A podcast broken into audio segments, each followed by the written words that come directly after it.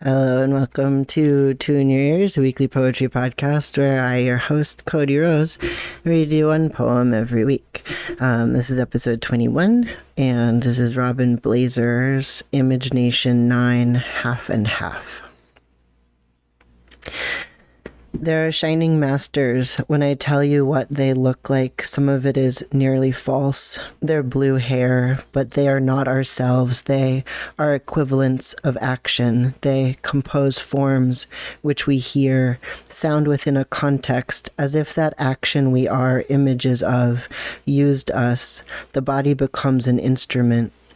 Sometimes the harp pierces the body, and a man only hangs on the strings. I hear the airborne fire, the dead rebels' second speech, which follows their live words, and the rice and the motorcycles. But public life has fallen asleep like a secret name.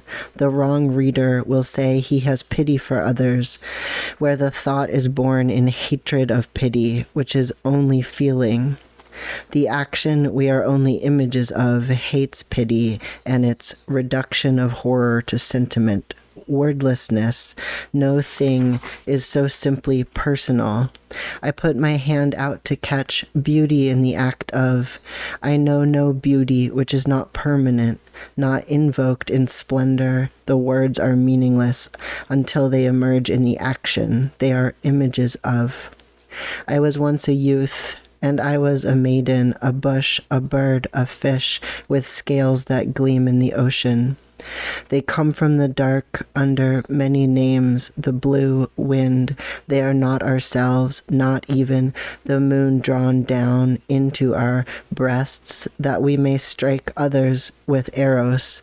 The body gleamed so, wind master, a bone, a ball, a top, an apple, a mirror, a skein of wool, wind words, wind hair, we have dismembered the earth and are born lifeless on the moon, mouths to the wind, unthought, the many mountains, the many cities, the many houses. I was once another man's heart, an eagle, a wolf, cloud, smoke, splash, cyclone, cold, refreshing, anapsyxi, to be refreshed from evil.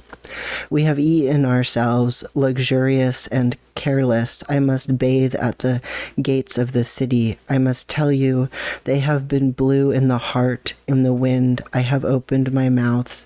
They have come from the black fire. We have stiffened the terror of earth, as if terror were the only unearthly thing in our hearts. We have given her rivers of our own salt. Earth then remains uncanny, sublime.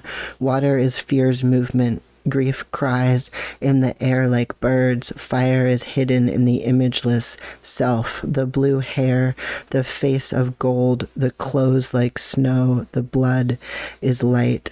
Zero enacts it.